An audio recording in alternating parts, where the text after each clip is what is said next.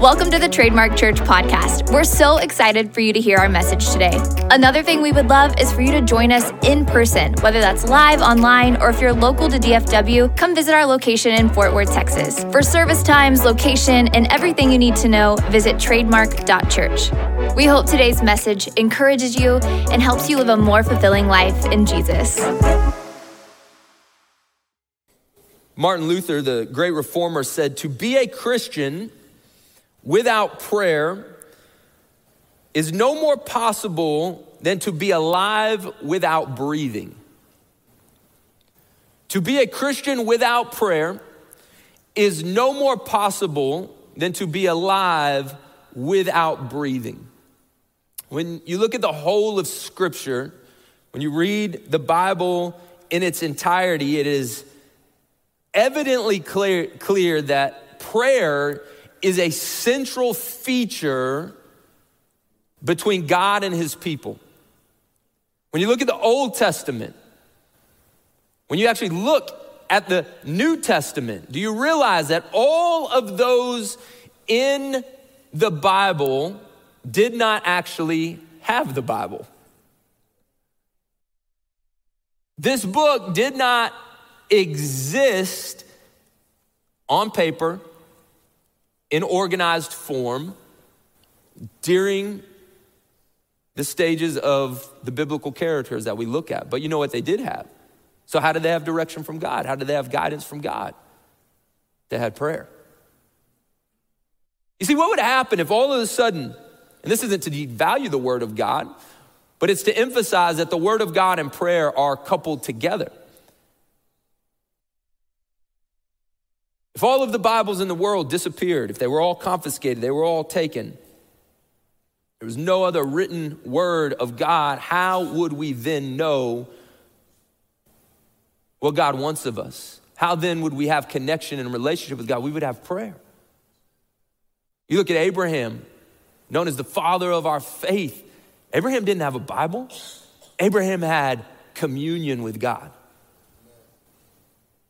He had conversation with God. And so prayer is this central, important thing. As Martin Luther said, it's, it's to a Christian, it's as if we're breathing. Prayer needs to be such a part of our life. It's as if it's our breath. And so Jesus addresses prayer. And, and you're going to have to bear with me because there's a lot of scripture that I'm going to read uh, today. So um, it, it might feel a little lengthy, but we're going to read these scriptures with intentionality. Jesus says this about prayer in the Sermon on the Mount. He says, "When you pray, do not be like the hypocrites, for they love to pray standing in the synagogues and on the street corners to be seen by others. Truly, I tell you, they have received their reward in full. But when you pray, not if you pray, when you pray, go into your room, close the door, and pray to your Father who is unseen. Then your Father who sees what is done in secret will reward you. And when you pray, do not keep on babbling like pagans, for they think they will be heard because of their many words. Do not be like them, for your Father already knows what you need before you ask him. This then is how you should pray." And Jesus gives us what we know as the Lord's Prayer. He says, "Our Father in heaven, hallowed be your name. Your kingdom come, your will be done on earth as it is in heaven. Give us today our daily bread, and forgive us our debts as we forgive our debtors. And lead us not into temptation, but deliver us from the evil one." He goes on to say, "For if you forgive other people when they sin against you, your heavenly Father will also forgive you. But if you do not forgive others of their sins, your Father will not forgive you of your sins." So as I got into the study of this, there, there was a lot to unpack. And so what we're actually going to do in twenty twenty-three is we are going to do an entire series just on the Lord's Prayer. Many of you are probably familiar with this prayer. Maybe you've recited this prayer. Uh, as you begin to unpack this prayer that Jesus gives us, this template for how to pray, there is such depth to it that I think it is vitally important for us as followers of Christ to understand how it is that we should approach God and commune with God. And so I don't have time to get into the depths of it all today, but I promise you in the new year, we're going to be covering it. Uh, but I wanna give you just some basics today. I wanna give you some uh, historical context and then just some things that you can take home as application for, for you this morning. But as Jesus is sharing with us how to pray, he's talking to people that don't need to be convinced that they need prayer in their life. Right? I think, I think for the most part, all of us know that we need prayer in our life. The problem with how we approach prayer often is it's a last resort, not a first response. Right? You hear people say, oh, man, I've tried everything. I guess I just got to give it to God. What? Like, I don't know about you. I want to give everything to God first because I can't handle it. Right? We need to approach prayer not as a last resort, but as our first response. Something comes up, we're dealing with something, we're going with, through something, something tragic is happening, something joyous is happening. Let's go and commune with God about it. Not just put it on the afterburner. So I think deep within us, we all know that we need prayer, but the audience that Jesus is specifically preaching to doesn't need to be convinced that they should pray. Prayer has been a part of their entire lineage in Israelite history.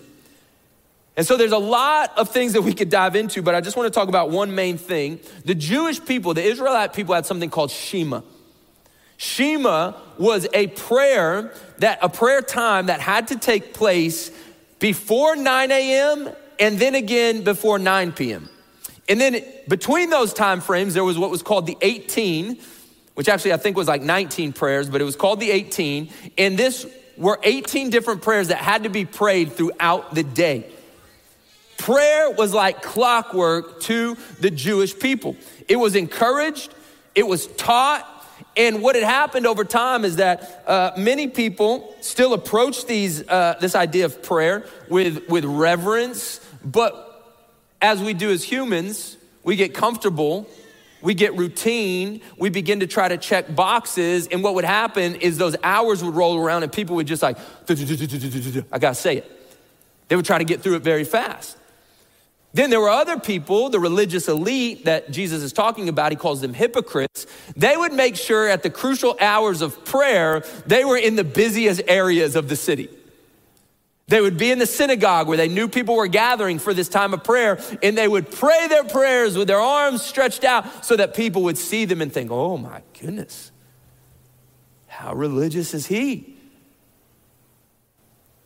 Or they would intentionally make sure as they were journeying home from whatever it was that they were doing, that they were on the street corner where masses of crowds are in the marketplace, and they would offer up these prayers. And Jesus says, don't be like them. Prayer isn't so that you can be recognized. Prayer is so you can commune with your Father in heaven. That's what was happening. I want to read to you these prayers because they were prayers that were connected with three portions of scripture. The three portions of scripture that would be read and then prayer would ensue were Deuteronomy six, verses four through nine, Deuteronomy eleven, thirteen through twenty-one, and Numbers fifteen, thirty, fifteen, verses thirty-seven through forty-one.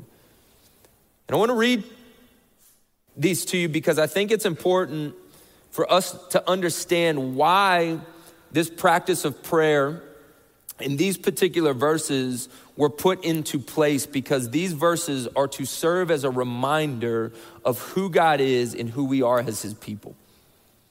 And so every day, God's people, the Israelites, were to pause, to stop, and to remember who God is and who they were as his people.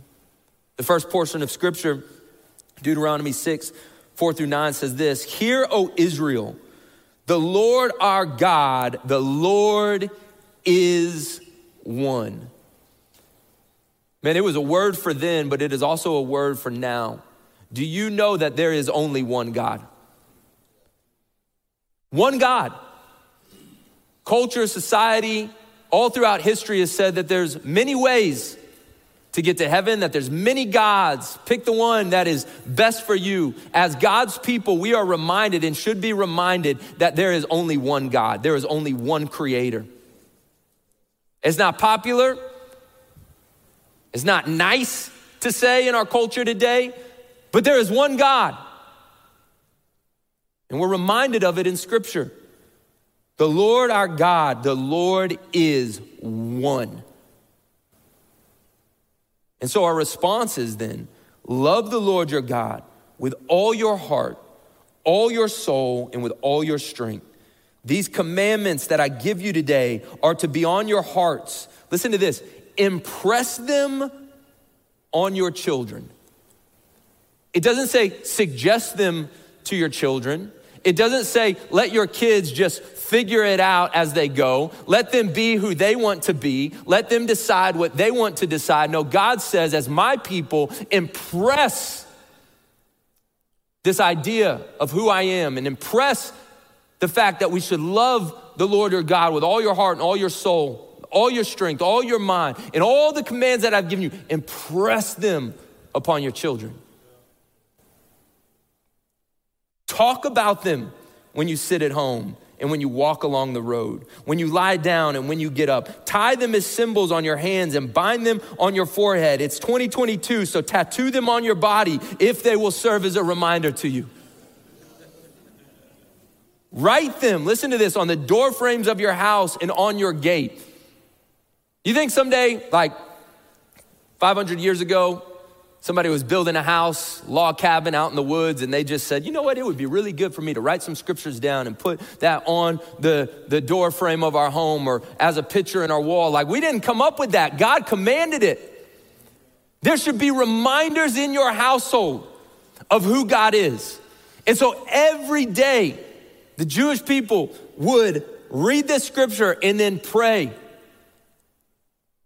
Then they would move on and they would read Deuteronomy chapter eleven, verses thirteen through twenty-one. If you faithfully obey the commands I am giving you today, listen to this. If you faithfully obey the commands I'm giving you today, to love the Lord your God and to serve him with all of your heart and your soul, then I will send rain on your land in its season, both autumn and spring rains, so that you may gather in your grain, new wine, and olive oil. I will provide grass in the fields for your cattle, and you will eat and be satisfied. If you love me with all of your heart, if you serve me wholeheartedly, what is God saying? I will bless you because you're my people. It's a reminder of the goodness of God, but it also then reminds us of the justice and the holy of God, because he says this, be careful, or you will be enticed to turn away and worship other gods and bow down to them. Then the Lord's anger will burn against you. God gets angry. The Bible says that God is a jealous God. He is jealous for his people. His anger will burn against you, and he will shut up the heavens so that it will not rain, and the ground will not yield produce. And you will soon perish from the good land the Lord is giving you. So again, fix these words of mine in your hearts and minds. Tie them as symbols on your hands and bind them on your foreheads. Teach them to your children, talking about them when you sit at home and when you walk along the road, when you lie down and when you get up. Write them on the doorframes of your houses and on your gates, so that your days, listen to this, parents, your days and the days of your children may be many in the land the Lord swore to give your ancestors, as many as the days that the heavens are above the earth. What's that scripture telling us? This is again a reminder. If you serve me wholeheartedly, I will bless you. If you turn away from me, I'll reject you. I want you to live in the land of blessing. I want you to walk in blessing. I want your children to walk in blessing. You know, the Bible says that God wants to bless a family for a thousand generations. And he said, so that you can live in my blessing and so you can walk in my ways. Set reminders. Teach your children. And then the last verse, set of verses, Numbers fifteen, thirty-seven through forty-one, specifically to Moses, the Lord says, speak to the Israelites and say to them, throughout the generations to come, you are to make tassels on the corners of your garments with a blue cord on each tassel. You will have these tassels to look at, and so you will remember all the commands of the Lord. that you may obey them and not prostitute yourself by chasing after the lust of your own heart and eyes. Then you will remember to obey all my commands and will be consecrated to your God. I am the Lord your God who brought you out of Egypt to be your God. I am the Lord your God. Now, we don't wear robes and we don't need to put tassels on things, but what is that scripture telling us? Again, put reminders. Put reminders about who I am in the presence of your family. So this prayer time for the Jewish people wasn't so much about just prayer for the sake of prayer. It was designed as a scheduled reminder to remember who God is and who we are as his people. And as I referenced, it just became routine for a lot of people. It just became the same thing over and over every day. And sometimes when we read scripture, it's really easy to look at the Israelite people or the hypocritical people that Jesus is talking about in scripture and really be like, well, that's not us. Thank God for grace and thank God for mercy and thank God that we're on the other side of the cross. And absolutely, but we respond to prayer in the exact same way. Think about it. We live in the belt buckle of the Bible Belt, Texas. How many of you grew up with saying grace? And like you couldn't eat dinner. It didn't matter until everybody was at the table and you had to say grace. You had to say that dinner prayer. And listen, I'm all for it. And I think it's awesome, but how often has that prayer just turned into a something we have to do so that we can move on to the next thing? A box that we check. That's not teaching our kids to commune with God. Now, I'm, I'm fortunate I grew up in a home where we did pray over every meal, and my father prayed over every family gathering, and he still does to this day. And he gathers everyone together, and there is this time where he consecrates whatever it is that we're doing, whatever holiday it is that we're celebrating, whatever meal it is that we're having, he consecrates it to God. But I've also been in environments where grace or this prayer before a meal is simply just kind of a breeze over joke. It's just something quick so that you can say it and you can get to the food and turn the T V on. And so listen, it would be better not to pray at all. And so I think we have to think about prayer uh, a, a little bit more in the context of Scripture. What is the use of prayer? It is for us to commune with God, to re- be reminded of who he is and who we are as his people. The Lord's Prayer that we're going to study in the new year. Listen, like how often, maybe you know the Lord's Prayer by heart. Father in heaven, hallowed be thy name, your kingdom come, your will be done. But how often have we seen that like the, the prayer before the game? We all gather together and we say this Lord's Prayer and then everybody's cussing afterwards. Now, seriously. Right? That's not a prayer for you to win the game or for God to watch you. God doesn't care about whether you win or lose. Just newsflash. He's not intervening in the sports of the world. But the truth is, like, that prayer should be held with a higher degree of importance than just to say and to babble on about it or to say it quickly and to move on without meditating and really thinking about the implication of, of the words that are brought forth from it. And I'm not trying to be heavy, but I, I think we've just gotten very um, comfortable in our Christianity in the world that we live in today. And it's the very thing that Jesus is challenging. Do not get so comfortable that you approach this life with me casually. Because you know what's at stake in this journey? Eternity. And you know what's even at more at stake? Because eternity is for us. Jesus died so that we could get to the other side of eternity. But you know what's at more at stake than anything in our day-to-day? The reputation of God. And I could argue very strongly that who God is has not been represented well by his people. And so what Jesus is saying is, I've called you out to be noticeably different, not so that you could be glorified, but so that God could be glorified and you can be a reflection of who he is.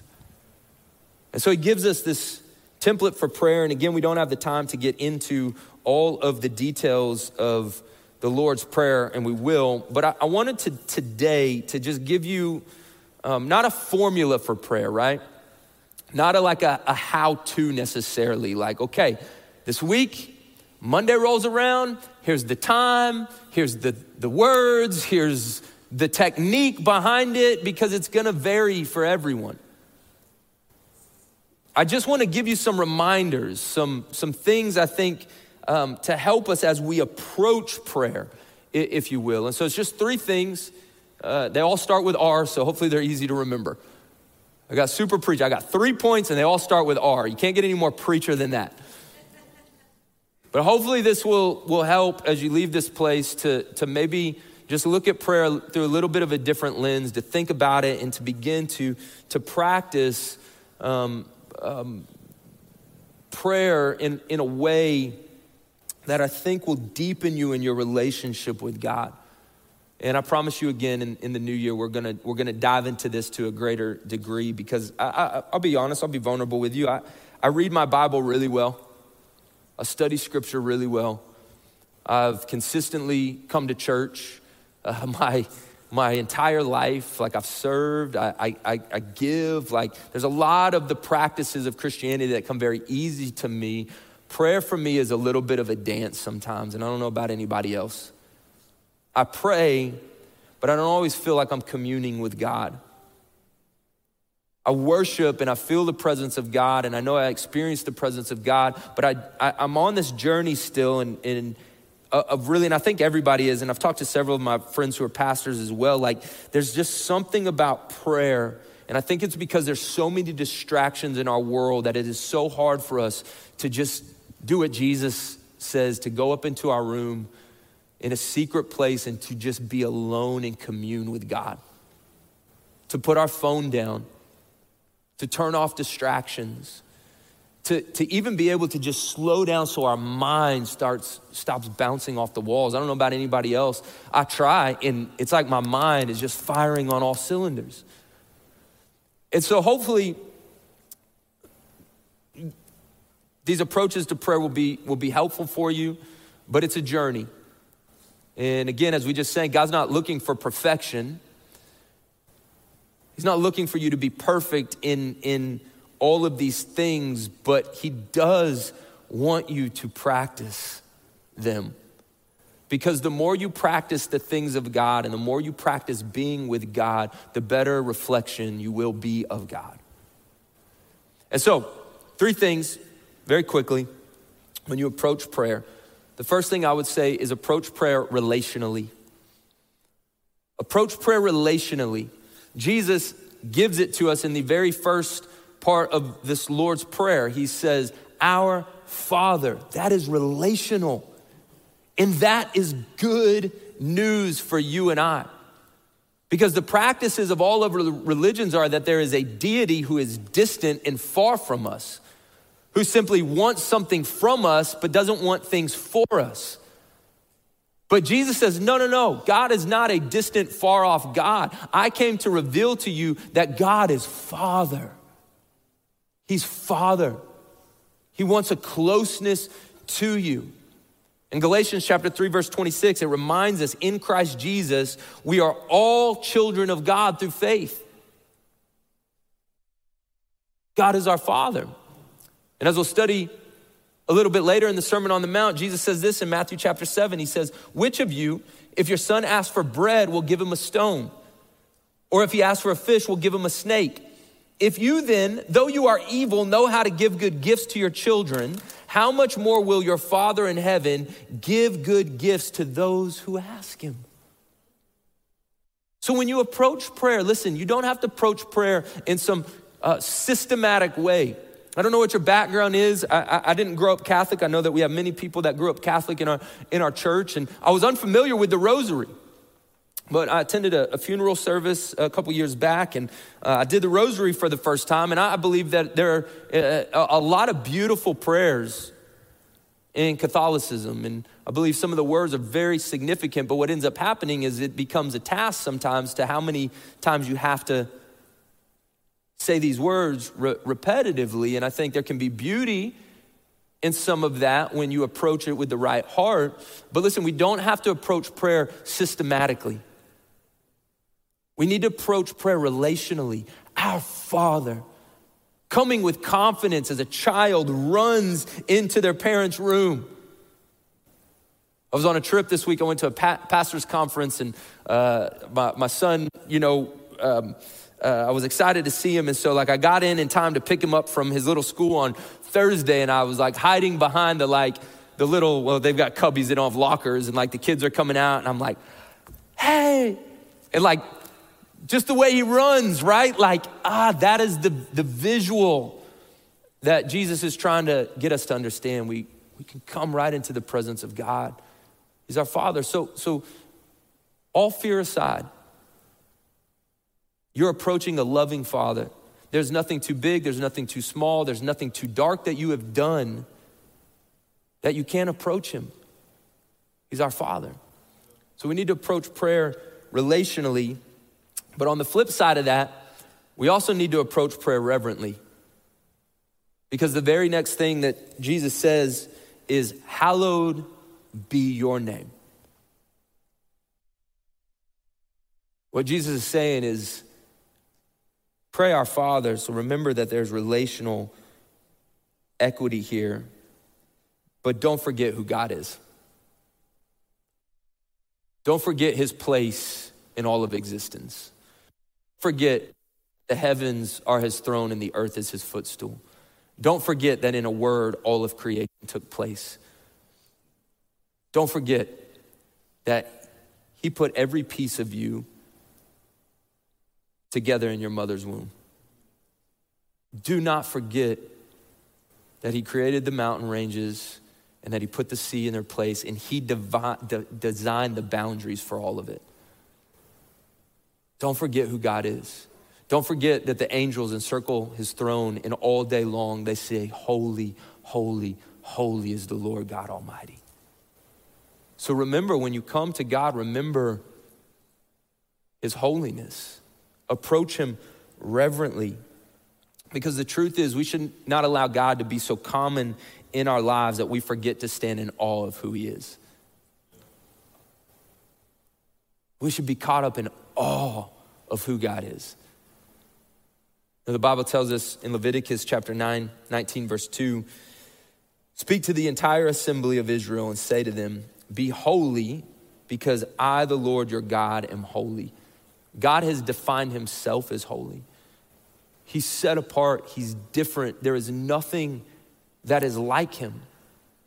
And so, yes, we approach him as Father, but we also approach him with reverence and awe. And I believe what Jesus is just encouraging us to do is, yes, come before him, know that there's re- relationship there, but also just re- remember to recognize who God is, so that as you are approaching him, he's still put in his proper place.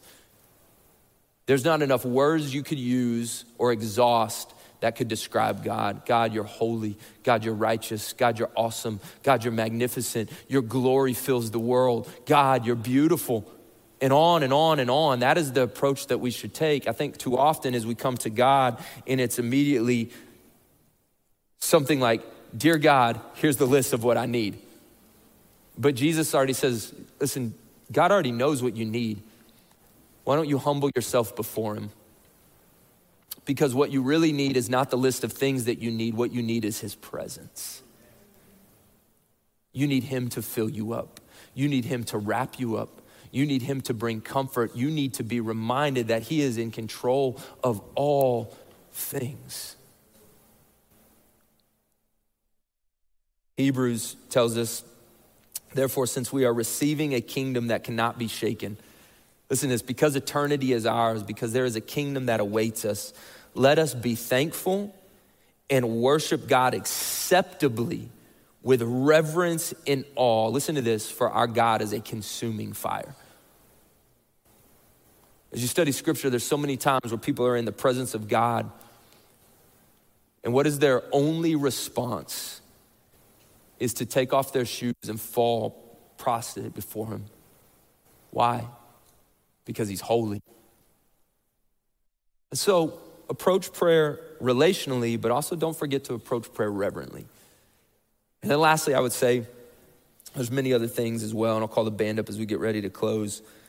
Approach prayer regularly, regularly. Jesus actually never mentions how often uh, we should come to God in prayer. Jesus never says two times a day, three times a day, ten times a day. Like, he doesn't offer a formula for, for prayer. But what you see in the pattern of Jesus' life is he strategically steps away from the distractions, and he steps away from all the working, and he steps away from even his closest disciples to do what? To be alone. To be alone with God. And so when I talk about praying regularly, you know, Second Thessalonians tells us to rejoice always, pray continually, give thanks in all circumstances, for this is God's will for you in Christ Jesus, right? Pray continually. Maybe the translation you grew up with was pray without ceasing. Listen, so I, I believe that there's prayer that can happen on the go. But I'm not talking about prayer on the go. I'm not talking about the, the, the prayer, you know, as you're getting from point A to point B. I'm not talking about the, the prayer that as your feet hit the ground before you start your day, that God just bless my day, boom, I'm at it. I'm not talking about, and that those are fine. Like, don't stop doing that. Pray continually. I think there should be a habit of prayer in our life where we're constantly communing with God. We're just trying to stay in constant dialogue with him. But I, I believe that what Jesus really wants for our lives, and I believe it's in his words where he says, get away, go up to your room, close the door, be alone. And what your Father in heaven sees in secret is what he'll reward. What I mean by approach prayer regularly is to make it a regular part of your day, regular part of your week, to where time with God, specifically in prayer, is scheduled in, where it is intentionally put into the flow and the routine of your life. Because if it's not built in that way to where there's time and we're just hoping that spontaneously, you know what happens? We're all guilty of this. We fill the schedule up with everything. The enemy is too cunning. He is too crafty. He is too involved in things of the world. He isn't out to kill you and destroy you. That's not the literal thing that the Bible is saying. What the enemy is doing is he wants to distract you to death. He wants to put so much in front of you and put so much on your plate and consume your schedule that you don't have time for God. Because he's not interested in destroying you in the here and now. He's interested in keeping you from spending all eternity with your Father.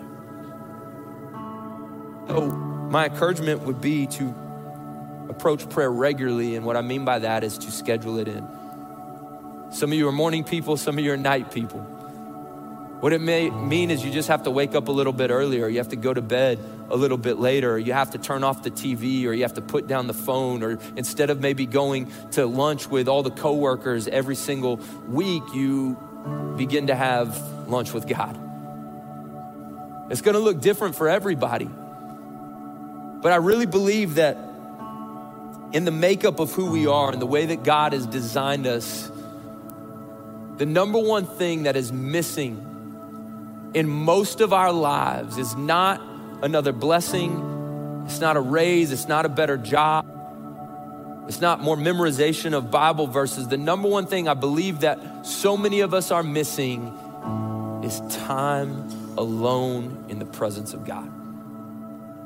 And so my encouragement to you is that, yes, you would approach prayer relationally and reverently, but you would also approach it regularly, because I think it will be a game changer. And as you look at the journey of your life of following Jesus, day by day and week by week, month by month, year by year, decade by decade, if you will have time with God,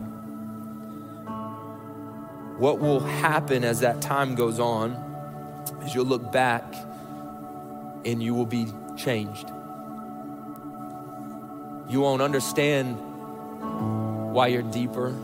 You won't understand, or you won't see it all taking place. You won't understand the process of it all. But as you look back and you look at things on your life, as we were singing about God being a healer earlier, I, I couldn't help but just think about all the times in my life where I just felt like maybe God wasn't showing up, but I just tried to stay with Jesus. I just tried to stay in God's presence to the best of my ability along this journey. And I look back now, and you know what I see clearly is where God was at in all of it. But you gotta be with God, and it's gotta be your heart's desire. This is what God wants for our lives. He wants us to be with him. And so I hope this has been an encouragement to you, and I hope that this helps you in this area of prayer. And I'm excited about diving into this more with you in the future. Thanks for listening to the Trademark Church podcast. If this message inspired you today, feel free to share with friends, leave a rating, and subscribe so you don't miss any of our weekly messages. This podcast and everything that we do at Trademark Church is only possible because of the generosity of those that call Trademark Church home. If you would like to give to the work that God is doing through Trademark, please visit trademark dot church. Thanks again for checking out the podcast, and we'll see you soon.